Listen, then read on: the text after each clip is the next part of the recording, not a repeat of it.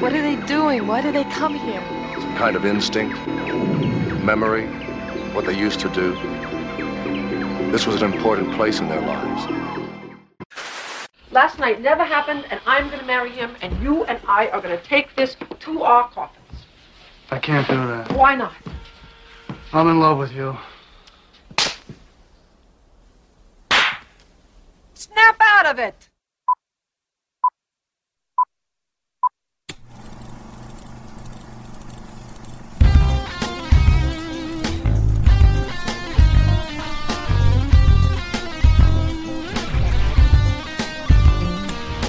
Chris Gauza here with Matt Owl. on this episode of the First Run Matt. It's primary night in New Hampshire. Can Nikki Haley topple Donald Trump and steal a primary win? Can Joe Biden win in a state without him even being on the ballot? And will Ron DeSantis, excuse me, Ron DeSantis now feel comfortable enough to remove the lifts from his cowboy wrestling shoes? I guess they're boots, right? They're boots. And after that, Matt and I are going to go ahead and discuss Cord Jefferson's American Fiction. Nominated Matt for five Oscars, including Best Picture. Then it's on to the Rallying Cry film that got all the QAnon folks all phoned up in their jammies. It's Crazy Jim Caviezel and The Sound of Freedom. There's a Granite State rundown of the big releases on physical media, featuring your streaming and straight to DVD picks of the week.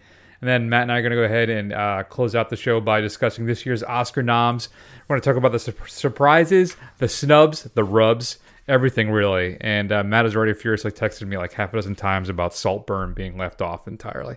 So uh, let's start everything off with a clip from American Fiction. Excuse me, uh, Ned. Do you have any books by the writer Thelonious Ellison? Yeah, uh, this way. Here you go. Right. Yeah. Wait a minute. Why, why are these books here? I'm not sure. I would imagine that this author, Ellison, is black. That's me, Ellison. Yeah. He is me, and he and I are black. Oh, bingo. N- No bingo, Ned. These books have nothing to do with African American studies. They're just literature. The, the blackest thing about this one is the ink. I don't decide what sections the books go in, and no one here does. That's how chain stores work. Right. Ned. You don't make the rules. I'm just gonna put them back after you leave. Don't you dare, Ned. Do not you dare. Uh, man, I was thinking watching this. I think Jeffrey Wright and Stanley Tucci are probably the coolest, kind of hottest bald men working in Hollywood today. What do you think about that? I was Yeah, kind of you going through it. uh, Statham's cool, but Do you think? uh I think uh, Patrick Stewart's just gotten too old. Yeah, yeah. Well, I think well, plus there's a coolness factor about them. They're very I don't know what it is. A certain, as the French say, I don't know what. That uh, I really appreciate about the two of them. Every them. time. Every, Every time. Jeffrey Wright though is interesting because he always plays like a nerdy guy, and most of his and most of his work. The first time I saw Jeffrey Wright was in Shaft. It was John Singleton Shaft, where he played uh, Okay. Peoples, All which is a very different role, I guess, for him than out, you know, outside of that. But so, what is Matt American Fiction all about? You can sit and ruminate on my uh, hotness description and coolness description on Wright and Stanley well. Tucci. We can get back to that another time. That doesn't have to be today. No, okay, good. I, I'm gonna need at least a month to think about that. Okay, really that's marinate on that. Yeah.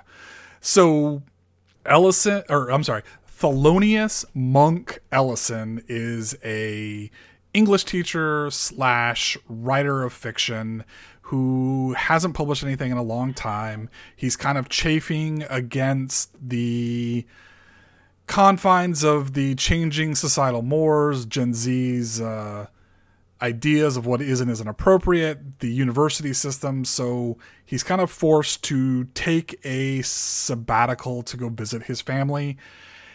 And he runs into family troubles and money problems, and he decides that, as a joke, he's going to write a very stereotypical black book under a pseudonym, and he submits it to his agent as a joke when it turns out that publishers love it and they really want to publish this book. So, with money troubles looming, he decides to play the role and pretend that he is Leigh Stagg, the on the run convict who wrote the book Thug.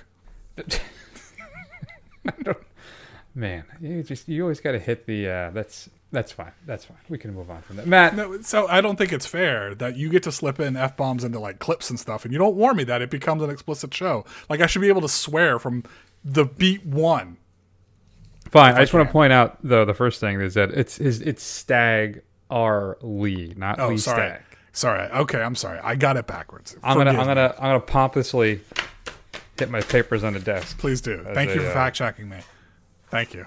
So, what are your thoughts? I mean, I gotta say, Matt, the trailer made it look like it was gonna be this rip roaring kind of takedown of um, this kind of culture with the uh, white liberal kind of looking to what is it? Kind of just just rub a bomb over their own kind of I don't know internalized guilt over racism in this country.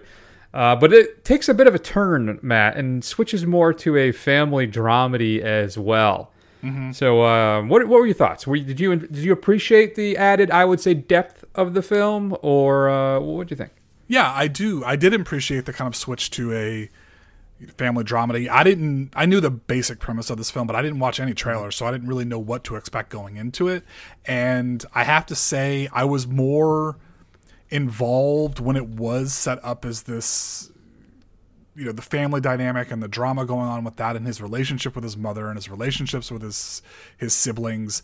You know and there are very funny portions of this and i, I thought it was uh but it's kind of a is this snobby to say that it was more of a kind of like a new yorker kind of highbrow funny kind of things or at least it thinks it's Yeah. really funny kind of thing? And i thought it was good but ultimately i think the film suffers a bit because the satire and the thing that it's trying to skewer to an extent a is not as good as the kind of family dynamic stuff that I was more interested in.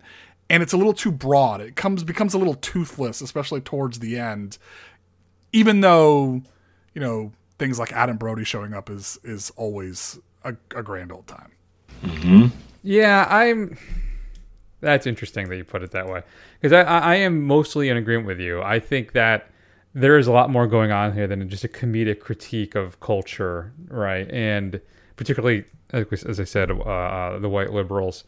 And I think sneaking in the family dramedy portion of it into the satire about race and and kind of the impulse to sanitize their own kind of internally projected guilt that um, a lot of us white folk try and do by by praising these kind of works, perhaps. And they, for the most part, I think it works, and it, it's funny, and it's smart, and it's great.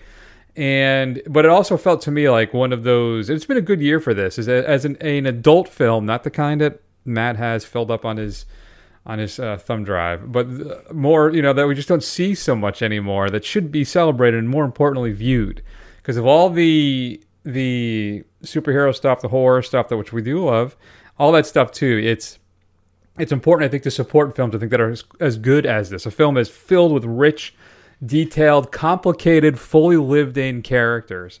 A film that I think delivers Matt crushing blows with subtle, earnest kind of joy moments, like the woman that works at the house with his mm-hmm. mother, right, mm-hmm. finding love. I mean, it's there's a purity into that whole thing that j- just filled me with with earnest joy and happiness watching that all kind of how they're all kind of very happy for her and it adds a little you know uh, i don't know i think it was very funny at times but much more profound and engaging than i think the trailer had initially led me to believe.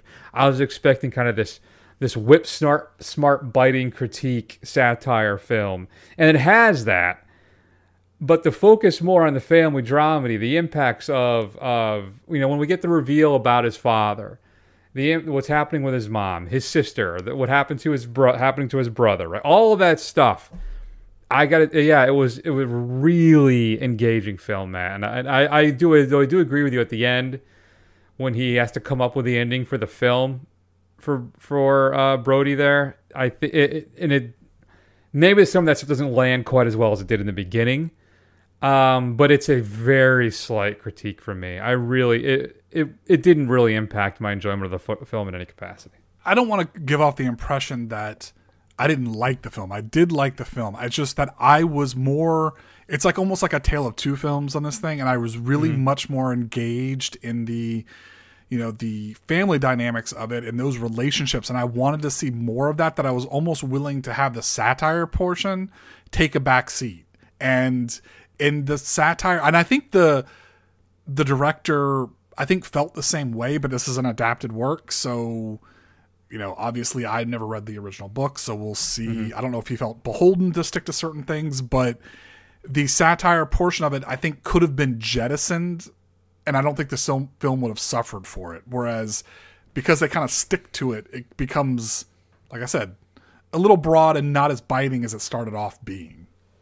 Yeah, I, I think it does mellow a bit as the film progresses because I think you get sucked into, just like you're saying, all the family stuff as well. And we have a bunch of nominations. So it's uh, nominated for Best Picture, Matt. Mm-hmm. Best Actor for Wright, Best Supporting Actor for Sterling Brown, Best Adapted Screenplay for Cord Jefferson. Oh, which I want to add too as well. This is Cord Jefferson's first film, mm-hmm. so now this has been a good year for debut features, and then Best Original Score as well, featuring uh, Laura Karpman.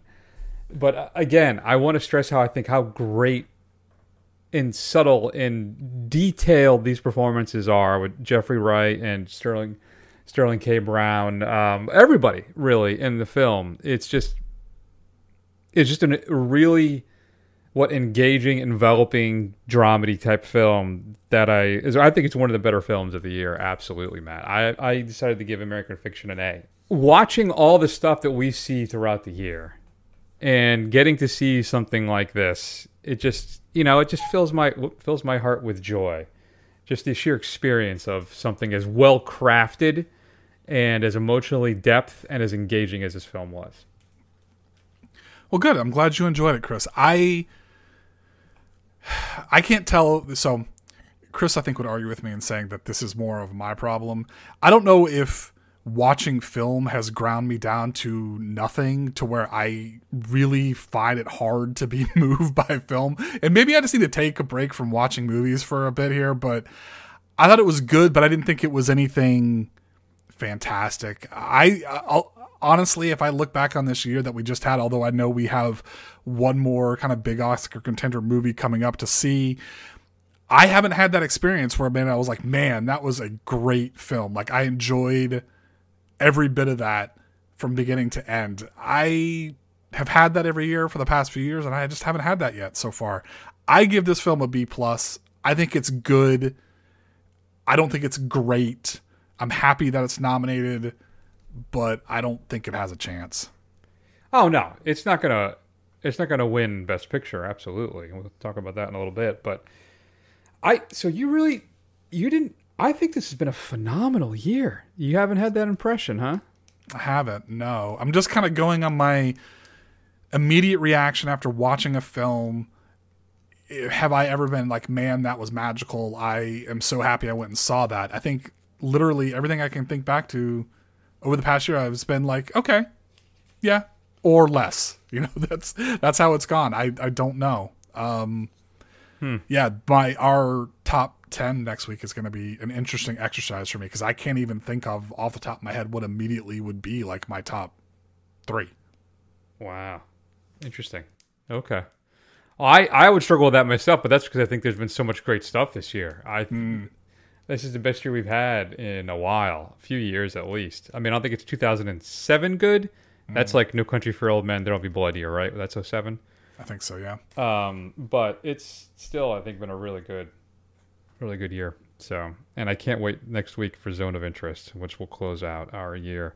I was thinking too, Matt. Would you want to do like uh, for some top fives for a while as we get closer to the Oscars actually airing? Is doing like a. I, I was thinking we do a five best actors, five best actresses, five. You know that kind of sure. just kind of do that for Our own awards, the first run awards, Exactly. the runnies, the, The- firsties, well, the I don't know if firsties or the works. runnies. Yeah, I don't know The first runnies. I got the runnies. I don't, yeah, see, I- that's what I'm. That's what I'm scared of. I don't want to sit with that. I got brand new glasses, and now I can't seem to rub it out. I think there's a chip in them already, and I'm getting very, very. upset. phrasing, phrasing. Is there a scratch there? I can't tell. Or you just have gook. Maybe you need to get some liquid cleaner and see if that works. I'm getting very, very upset here. Uh, feedback at thefirstrun.com. Shoot us an email. Let us know your thoughts. American Fiction is currently in theaters near you. Matt, what's coming up on physical media this upcoming Tuesday, January 30th? I already got mine, baby. It's going to be up to you to get yours. My fear is that my sons will never understand me. How? Dao We won again! This is good. But what is best in life? The open steppe, fleet horse, falcons at your wrist, the wind in your hair. Wrong! Conan, what is best in life? To crush your enemies, see them driven before you, and to hear the lamentation of their women.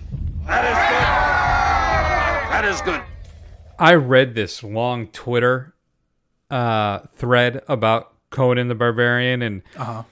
the interaction between him and the guy who kind of raised him, for lack of a better term, and how integral that scene and all that stuff is to Conan is. It's Mhm. fascinating. I, I I'm sure I liked it. Maybe I should find it and repost it if I can find it. But uh, yeah, so Conan the Barbarian and Conan the Destroyer being released in 4K from Arrow Films. There's a deluxe set. You can get both of them. If you buy them both, you save about 10, 15 bucks. Mhm. Uh, or you can buy them individually. In fact, it's been on Amazon sitting at about $40 right now for a while. Okay. And uh, I watched a video on the YouTubes, and I'm blanking on the guy's name. I do apologize, sir. He did a comparison of the uh, transfers, the old Blu-ray to this 4K, and it is stunning. Absolutely stunning. It's a much deeper color. They amped up the color saturation a little bit, but it's not too much. But the colors really pop now, and uh, it looks gorgeous. So I can't wait to crack my set open and check it out. So we got that coming up, Matt. And this chip in my glasses is going to drive me absolutely insane. All right, it's right in my eye line. So everything I look at is just that. Let's go ahead, Matt. Number, uh, what do they call it? Number five. Thanksgiving is being released on Blu-ray. Uh, I think one of the better horror efforts this year, though from what I understand, Eli Roth is a, an unrelenting POS. Includes uh, deleted and extended seats, seats, scenes, outtakes, uh, Massachusetts movies, Eli and Jeff's early films, and uh, some other stuff, including a commentary with uh, Roth and uh, Jeff Rendell. So yeah. Four! Silent Night, the latest from John Woo, is being released on Blu-ray. If you want it in 4K, well, folks, you're gonna have to buy the Steelbook from Walmart. That's the only way to get it, unfortunately. And I could not really find any features uh, available on that. Get three coffins ready. Uh, huh? Unlawful Entry, one of the better kind of thrillers from the 90s, featuring Kurt Russell, Ray Liotta, and Madeleine Stowe, is being released by Shout Factory.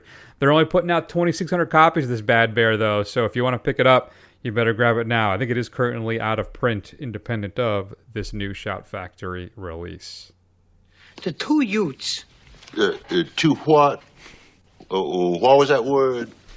We're going to go with Mudbound from the Criterion Collection as your number two. Uh, written and directed by Dee Rees, featuring Carey Mulligan, Jason Clarke, and Jonathan Banks. Two men return home from World War II to work on a farm in rural Mississippi, Matt, where they struggle to deal with racism and adjusting to life after the war. Brand new 2K master supervised by the director Dee Rees. New audio commentary featuring Rees, a documentary as well that's brand new on it, and more. And then, Matt, your number one. There can be only one!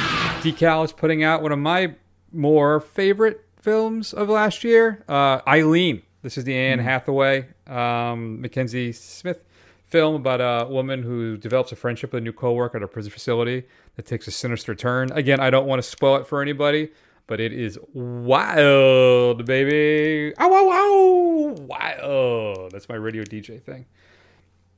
Good. I'm glad that's over. Matt, uh, also being released in 4K. Criterion is putting out Trainspotting, brand new 4K restoration supervised by Danny Boyle.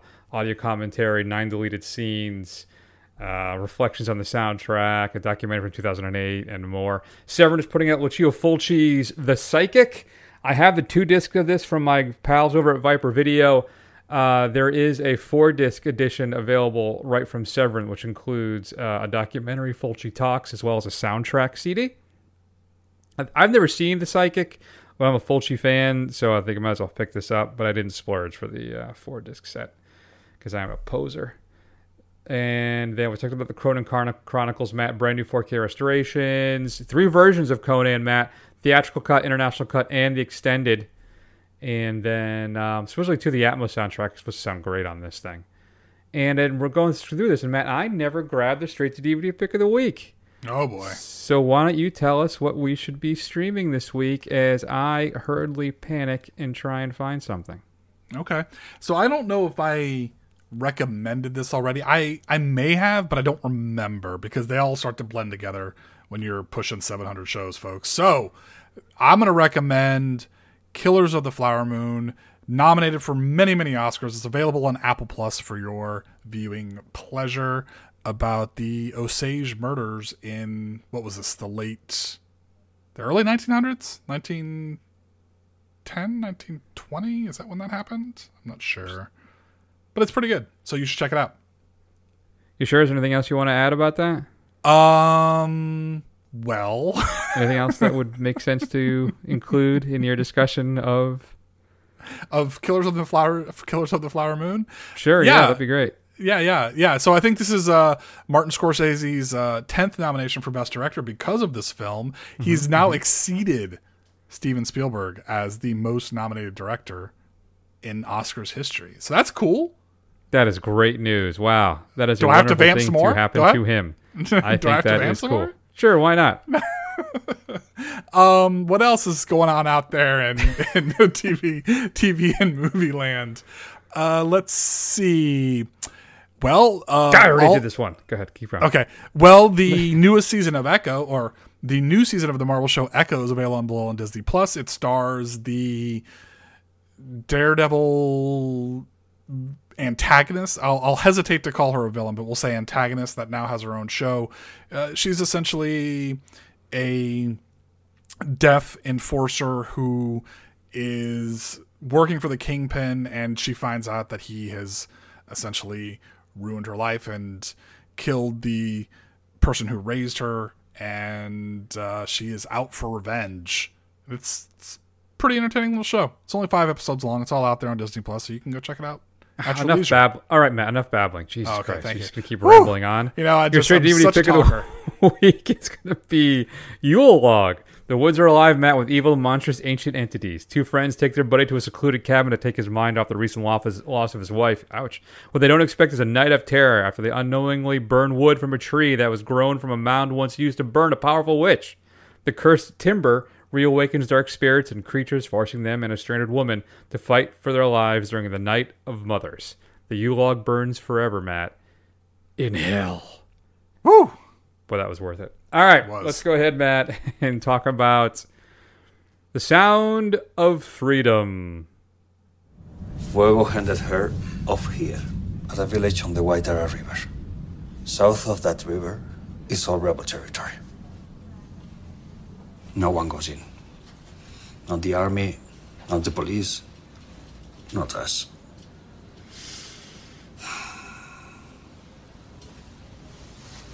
What? That's it? You're talking about extracting an 11 year old girl from unknown terrain. So? It's controlled by an army of rebels. Right. Forget about what could happen to us. She could be killed too.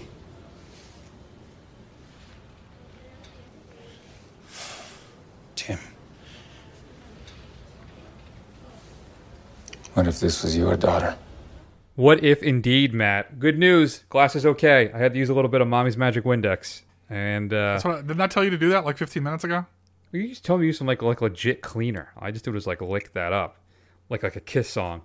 Oh my god, Christopher! I didn't I actually lick my glasses. I know you didn't, but Seriously. still, lick it up. I, I hate Kiss, but I, I love dude, that song for Kiss. how cheesy that is. I hate everything about Kiss. I hate Kiss so much.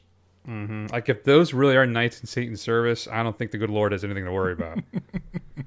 Speaking of which, Sound of Freedom, Matt. So crazy Jim Caviezel, mm-hmm. super captain of the QAnons, plays a uh, a bro. He's a dude named Tim Ballard. Real guy, real guy, Matt. This is a real guy.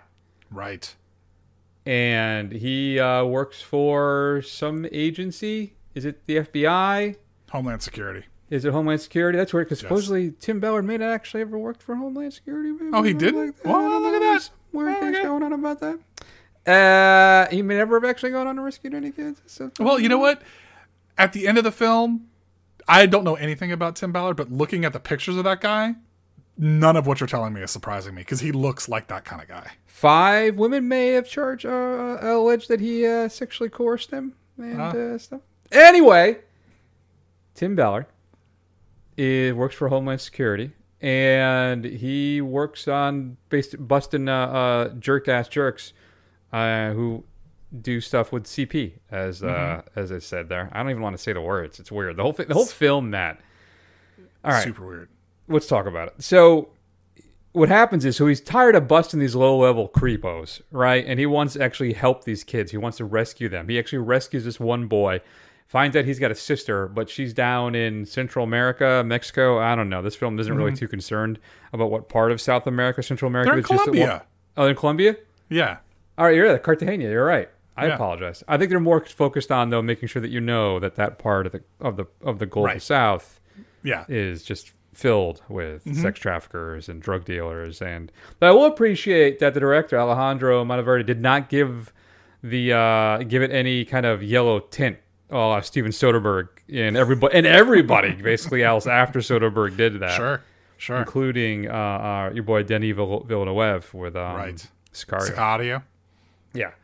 So Matt, he, he but he's got to go start rescuing these kids. So he meets up with Bill Camp of all people as a uh, a local. I'm assuming was he an expat? I don't know. Um, who is does some illegal stuff, but uses his illegal stuff to actually help kids. Did you actually watch this movie? I don't know. He's what was uh, he? he's uh, he's an ex member of, of a Mexican cartel, if you can believe that. Oh, He's some- okay. his name is Vampiro. Uh, That I love. That I noted, which is awesome.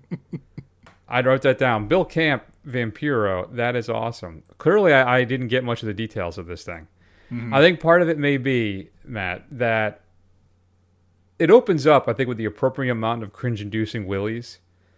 Like it felt so exploitive. I almost felt like I was watching something that was about to happen. You know, Sure. like a snuff film kind of CP type thing. And I will say that the film has some breakneck pacing and sense of urgency in the first third of the film. Sure. That somehow disappears by the final third of the film. Right. I don't really have the stomach for this kind of stuff. Um, like I'll watch, you know, I don't know, I'll watch a kid get choked out by uh, uh, a girl, uh, a, a witch in um, Doctor Sleep, Okay. right? You mean tortured to death? And yes, go ahead. But Yeah, that's fine. No, that Tortured really freaked, that actually really upset me. That I remember Yeah. watching Doctor. Sleep. Is it like, going oh to hurt? God. Yes. Yes, it is. oh, Hell, I got to chill just thinking about it. But but this stuff is just. It made me question the ethics of the filmmakers a couple of times, like when they're doing the Mhm. scene where they're taking the photos for the predators to see what they look like. Yeah. and they put the lipstick on the young girl, and then she poses as Mhm. well, like uh, alluringly for these maniacs. And I just there's an inherent sleaziness in it that I think what it is. All right. I'm all over the place with this map because I think part Yeah, of the problem are. is that for the most part, I think the film isn't bad. I think it's actually as a rescue the kids kind of thriller. Mhm. I think for a good chunk of it, it's actually pretty good. Right. But I think it kind of loses its way when he goes to rescue the sister, and then it's it's it's just so obvious and hits you over the head with a sledgehammer about some of the stuff. Sometimes I didn't appreciate its lack of subtlety. It's it's so focused on making its point, and then it gets picked up by this like Angel Studios here, and it's just gets latched on. The problem is, how do you divorce? Here's my question: How do you divorce the politics of this film? You can't. the, from the the film itself. What are your You thoughts can't. on? Help me focus, Matt. I'm going to take a second.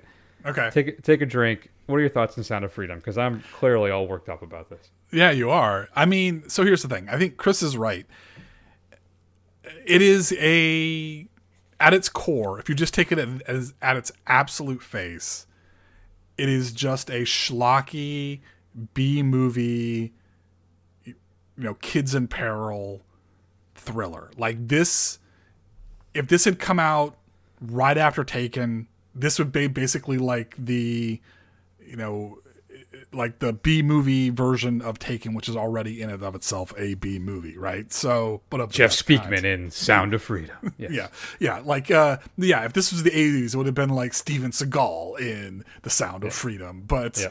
I, so when you look at it that way, you're right. I didn't hate it when I when if I just looked at it that way. When I really started to hate this was a the, just the sheer earnest smug looks on Jim Caviezel's face Mhm. throughout the whole damn thing, and you know the kind of you know proselytizing about God and all this stuff, and just knowing that just knowing that this is a vehicle of right wing propaganda, and like the target audience for this thing is your crazy mom and dad and your crazy uncle who are you know old and living this sheltered little life and they don't really know anything except what Fox News tells them they're going to think that this is exactly true life like this is 100% true Yep. and it's always the people that are of we'll delicately say non-European descent who are causing all these problems kind of thing down in the down in the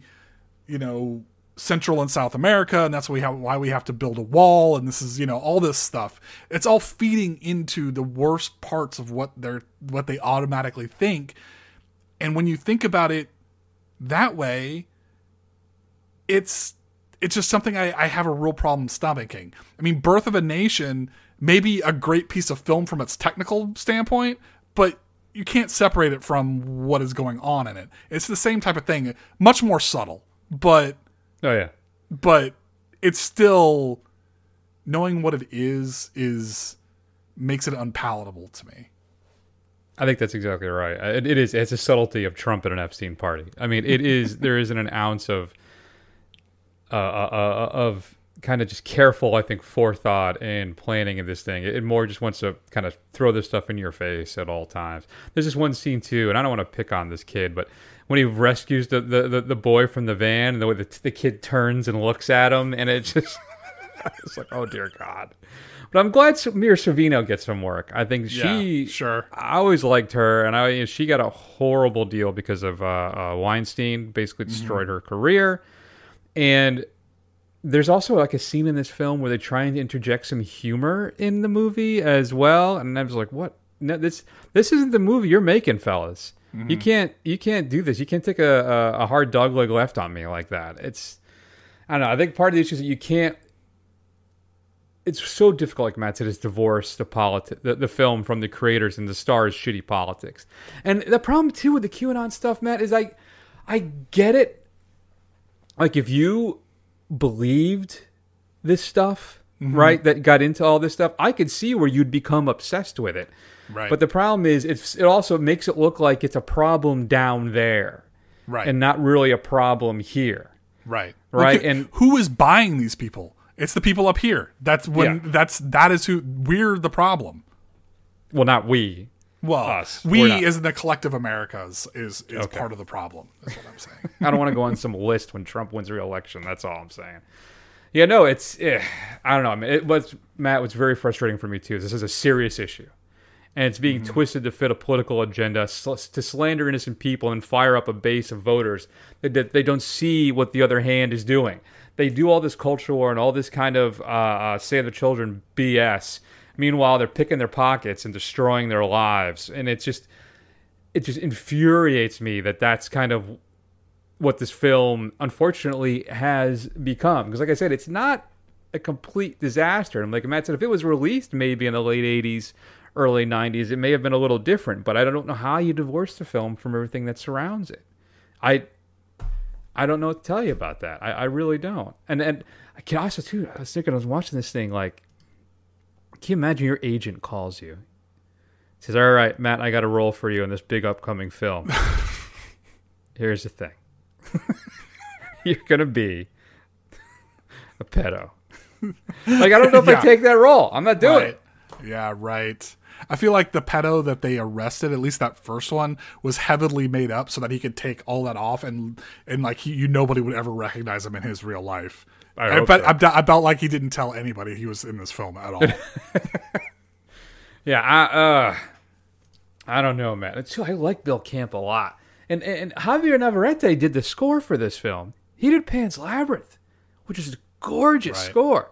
I think, I, from what I understand too, maybe I'm wrong on this, but I don't think the director knew kind of what was going to happen with this film. So, no, I guess how would he? But he wasn't making a uh, supposedly a Christian, you know, save the children type of film. He was making a thriller about uh, child rescue, child trafficking, exactly. Yeah. So, I, I don't know. So, a couple of things I'd read too online. I don't know how accurate some of this stuff is, but supposedly that our our hero, um, never mind the fact that you have Jim Caviezel, who is just nuts. I think he's homophobic. he's a Mhm. full on QAnon guy. It's it's crazy. But that uh, Ballard supposedly never was an agent for Homeland Security.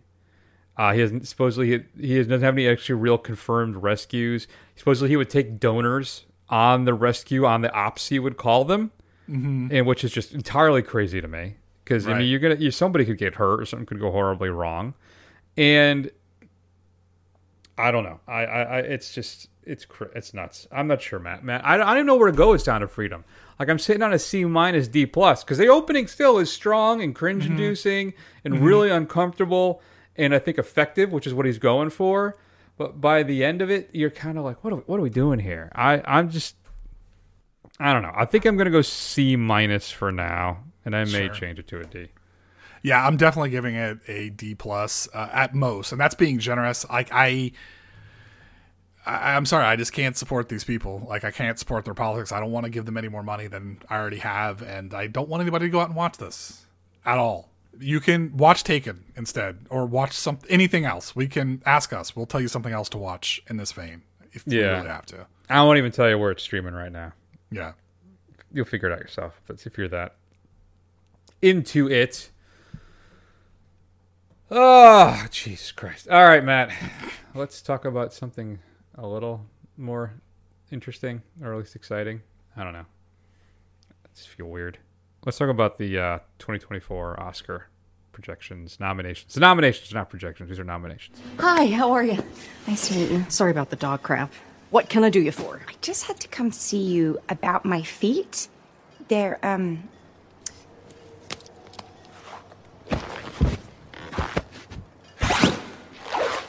Flat.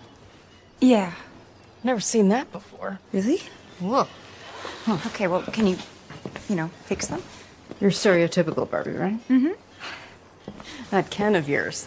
He is one nice looking little protein pot. I guess. I'd like to see what kind of nude blob he's packing under those jeans.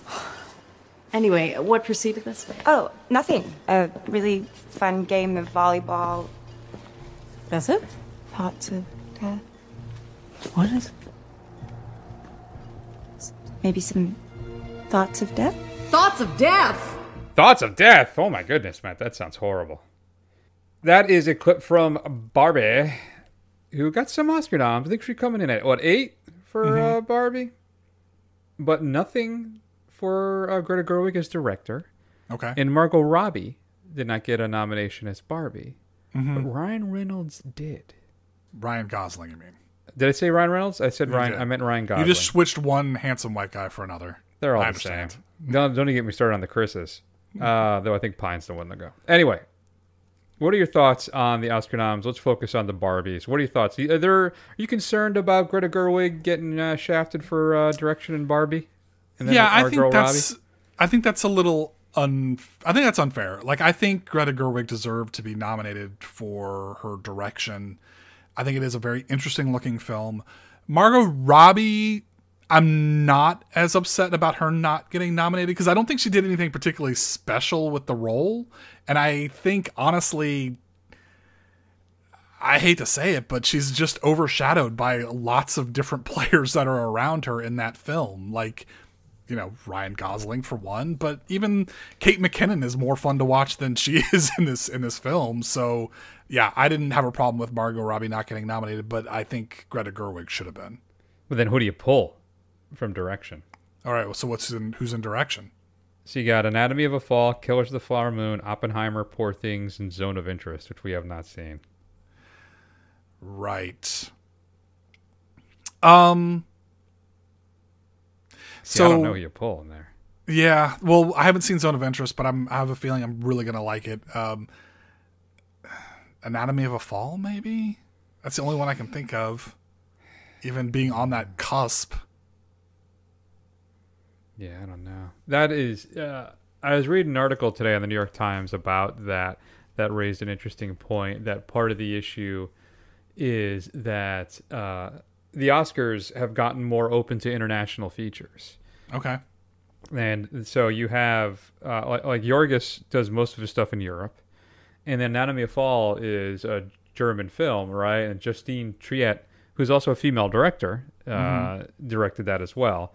So, and then you look at Best Picture. It's it's usually your your Best Picture winner also has the Best Director, typically, Mhm.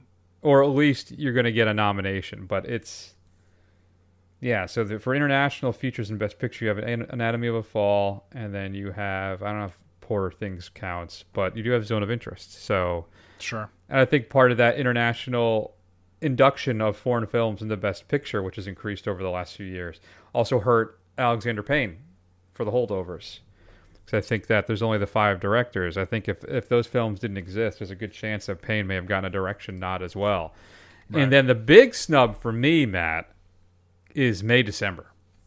Yeah. Uh, not getting uh, what it got what uh, a screenplay one right? Did it get one of the uh, yeah original screenplay? But no Natalie Portman, no Julianne Moore, and I think the big one for me is no Charles Melton. Mm-hmm. And I'm wondering where the was the Academy a little miffed at kind of being taken to the woodshed Mhm. by Todd Haynes and the whole concept of May December. Yeah. What do you think about Charles Melton get, getting a nomination in the general May December? Yeah, I think that is a, a pretty big snub, especially with some of the other choices that I haven't I haven't seen, but I haven't really heard anything about, like Jodie Foster and this Nyad movie. Like I don't even know It's on that Netflix much ab- right now. Uh, Okay, so I mean, I don't know. I, I find it hard to believe that there's you know not one or two that you could draw from each of those categories to make room for Portman or Moore or Melton.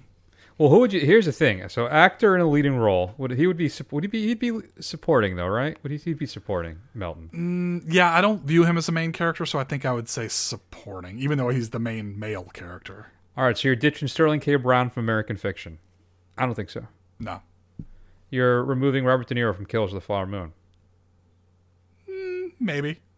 Keep going. Robert, Robert Downey Jr. in Oppenheimer. Maybe. Go ahead. Ryan Gosling, not Reynolds, in Barbie. No, he stays. I love. I loved him in that movie. And then Mark Ruffalo, Poor Things. Um, I could see. I could see. uh, Yeah, see, that's I don't I don't know who I would pull for him, even though he's so great in that film. I don't know. Yeah, but I mean, here's the thing. I guess part of me says I'm not sure about Mark Ruffalo, but fine. But at the same time, it's it it's De Niro being De Niro. Like, I mean, it, it, he's it's a good De Niro performance, but I don't know if it's a great one, right? I think part of it too for me was I don't want, it, want that I want to keep De Niro in there. I think it's the best thing he's done in a long time. And Right. also those all those bad comedies he's been doing for the past fifteen years. But yeah, he's. Mm, I know. I would consider Gosling. If I had to choose one, Mm. I may remove Gosling and keep the Mhm. rest. But then Barbie has like nothing. Yeah. Well. Do you know that Greta Gerwig? I read this online today. Supposedly, it's the first director for her, their three. Doesn't regardless of, of of sex, the first director to have the first three features nominated for Best Picture. Oh, really? Wow. Yep. Good for her. Lady Bird, uh, uh, um, Little Women, and now Barbie, all Okay. nominated for Best Picture. All right. That's impressive. That is impressive. Oh, good for you. Good for So, you, yeah. Greta. So I'm upset the May December stuff, though. Like I said, it did get uh, original screenplay, and then another big one for me, Matt. No Greta Lee from my beloved Past Lives, one of Mm. your favorite films of One of my 2023. all yes, I think it's going to be canonized. It- It'll be on top twenty lists for years to come for me. But I was upset about that. I thought she was fantastic in it. Actress in the leading role. I haven't seen, like you said, Nyad, uh, Annette Bening. That is uh, based on a true story, and so Okay. is Jodie Foster too. Especially the two performances. are The best thing about it. It's currently on Netflix. It's about I don't know the whole thing. And Nyad is a, actually a person, a human being, a woman who at age sixty swam um, The English something. Channel. Yeah, thank you. Okay. Is that was the English Channel? Thank you. That's the only thing I think of when you say swam. That's usually the hard thing people do. I thought it was from Cuba to Mexico. Okay. to Florida. I don't That's- remember. That's it was like something 90 big. miles. That's pretty hard. So, but yeah, so I haven't. Yeah, that's but that's on the Netflix right now. I don't know if that's something we want to try and see. Yeah, Cuba to Florida. Boom. Boom. Excuse me. Incorrect. Thank you very much. Yeah, so I don't know. I haven't seen either of the, I haven't seen either performance. I haven't seen the film. Um, what else? So talk about Greta Lee. I could make an argument for Celine Song as well for my past lives, and then Leo. Nothing for Leo and Killers of the Flower Moon. Mm-hmm. Any thoughts on that? Again, I feel like, you know, there may be a little bit of Oscar bias. They probably think that there's going to be Leo's Leo. And he's been in, he's been in how many years in a row or how often has he been in? And I think Yeah. they're probably like, he's, he's good. Yeah, that's not fair enough. What about you? What jumped out at you? Anything? Nothing really. I mean, I honestly, I really, I mean, other than what you've already mentioned, nothing Fair. really did. I mean, I'm, I'm really pulling for the boy and the heron. You know, Mhm. I, I hope to see that. Really? Yeah. Over your beloved uh, Spider Verse? Yeah. Oh, definitely. Yeah. All right. I would not have anticipated that. Why not? You love that Spider Verse film. Didn't you say that's like the best Spider Man movie ever made? No. I think I still, I'm, mm, I got it. I'll have to watch it again, but I still, thinking about it right now, I think I still prefer the first one to this one, the second one. Oh, okay. Fair enough. Um, have you seen all the films in animated feature? I have not seen Nimona, nor have I seen Robot Dreams, nor have I seen Elemental. I've only seen uh, Heron Nope. and Spidey. I haven't seen any- of those either. Although Elemental's on Disney Plus, I guess I could go check it out anytime that I want. Okay, that's good. Here's what I'm stuck on, and we'll talk about it when we do our Oscar predictions. Okay. usually the week of the Oscars, that Friday. I don't know what to do about Emma Stone and Lily Gladstone. You think it's I think it's down to two of them? It's the two of them, and I don't Mhm. know which way I want to go. I personally am going to go Lily Gladstone. I think it's a, a much more subtle, humane performance, and I think it's a much more relatable performance than than uh, Emma Stone's is. I think Emma Stone really committed, and she really made that film, but it's a lot at times, and I think overall, I think. Uh, Gladstone's performance is is much much better. Hmm. I don't know if it's much much better. It's just very different, and I I think I find it very different much more relatable, much easier to connect with, much easier to kind of get on its same wavelength and appreciate than I can, you know, Emma Stone's performance. Like it, Gladstone's performance is a portrait of a person that you knew and believe exists. Emma Stone's is a is basically an art project that she did a really good job on. It's performance art and it's not it's not as immediately you. connective as as Gladstone's performance. Oh! Okay, wow, that's Matt throwing out the. It's an art. It's a art project. All right, that's fine. Well, how about uh, Godzilla getting a uh, visual effects nom on a what fifteen million dollar budget? Yeah, it deserves it. It. They did they did more with less on that one, and it sh- but it, it's really good. Think it's Yeah, gonna win? I don't know. The creators in there, the effects in the creator were really good. They were really good. Yeah. Godzilla minus one, Guardians of the Galaxy three. I can't really remember much. uh, Yeah. independent of the uh, origin of Rocket, which was heartbreaking, but when it comes Mhm. to the like spectacle of the film, Yeah, there's that hallway fight. It's pretty good. And Yeah. like two of the three, you know, there's a lot of CGI in that. yeah. Mission Impossible Dead Reckoning. I mean, good for as many practical effects as has been. I mean, Tom Cruise really jumped off a cliff on a motorcycle. That happened. That's true. And then Napoleon, which I don't know what we're talking about there. I guess you had to digitally create all those armies. Sure. And make it look real. Mhm. You know what I saw? I watched a video on Twitter about uh, the killer. And like half the stuff, like when there's one point where he's walking down the street, there are no cars Yeah. going by him in the original shot. They actually Yeah. digitally put all that stuff in, and it just blew my mind. Interesting. Looking at it, yeah, visual effects. I do think Godz- I think Godzilla's got a good shot. Okay. I really do. I think there's a there's a there's this nostalgic love for the big guy, and Mhm. uh, I think he's got a real shot of pulling that one out.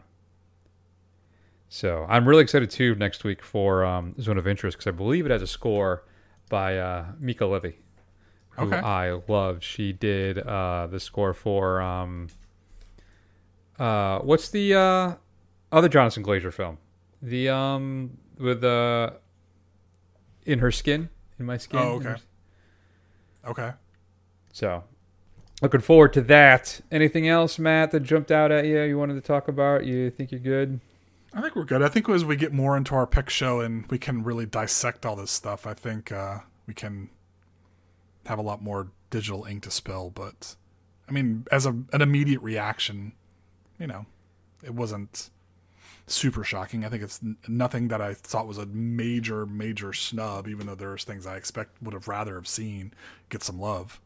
Yeah, I will say too for actress in supporting role, I think that Flo um, from Oppenheimer was more interesting her performance. Emily Blunt has that turn Sure. in the interview, you know, with the committee thing. I think so Yeah, she gets to really shine there. Yeah. But I think Florence Pugh as that damaged young woman trying as, as you know floating in and out of his life is a much Yeah. more interesting performance for me than uh Blunt's Yeah, is. But there you go. But I have to see Da'Vine Joy, Joy Randolph from The Holdovers on there. I think she's got a real shot at that. America Ferrera too got uh, a bar for nomination for Barbie for that too. I saw So that. Yeah. There you go. So Matt, I guess let's close it out. Underwhelmed this year for you, huh? Look at these Yeah. those pictures: American Fiction, Anatomy of a Fall, Barbie, Holdovers, Kill the Flower Moon, Maestro, oh, Oppen- Oppenheimer, Past Lives, Poor Things, and then next week is Zone of Interest. Those are all, I think, for the most part, all fantastic films. They're a Mm. very strong year. Just didn't do it for you, huh? Yeah, I just think sometimes you just have years where you can appreciate the film for what it is, but it, you don't connect with it. It just didn't. It just not. There's very few films that wowed me this year. Breaks my heart a little bit. It breaks my that- heart. I had to sit through it. I was. I kept waiting. It just didn't happen. Ah, I'm sorry, pal. Let's hope you don't take a break from movies too soon. Well, just maybe you- just do the show movies and just don't watch any other movies. and That's, That's. Already about that? pretty much like that. To be quite honest with you, that's that's basically it.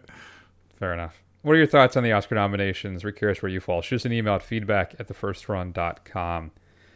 I haven't been that screwed up in a while talking about a movie, uh, Sound of Freedom. I couldn't get my thoughts together. Even though I had notes, I still couldn't get my thoughts together on it. It's because you were seething with with rage. Uh, there's an undercurrent of rage just going underneath it. It killed you to say anything good about it. Yeah, possibly. Uh, where are we? Feedback first run. Let's hear from you at thefirstrun.com. Check out thefirstrun.com. Archives of all the old shows. I'm getting ahead of myself, Matt. What are we talking about next week? Well, we've mentioned it like six times, but we are Mm-hmm. checking out the zone of interest, and I don't think we have anything else I don't think we in do yet. have anything else slated. I was looking it up, but I, I we'll come up with something. It's a I am- surprise. I'm gonna have some free time this weekend. Oh, I just saw my hair. I look like a Adam Rich again, like I did when I was a kid. um, I am gonna see the Beekeeper. Okay. Um, but we'll see if there's anything else that pops up. I think Suitable Flesh is gonna hit Shudder if it's not there already. Okay. That might be good, and uh, I don't know. We'll see.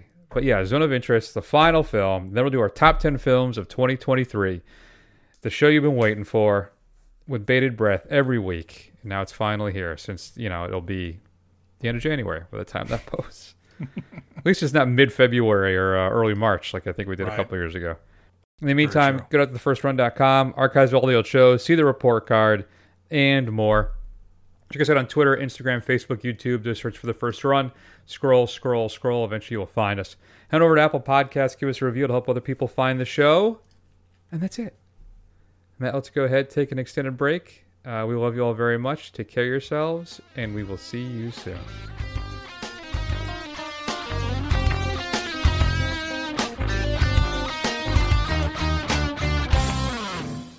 The legend written on the wall of the crypt? From the day of my birth. Then you know what will happen if the horn is placed back in the forehead of Daggoth. The god will live again. And we who give him life will stand by his right hand and rule the world with him. You will die in the great evil that will come from his rebirth. We will control him. No one is able to control him. His power and his evil are too great. Give us the girl or we'll take her. Enough talk.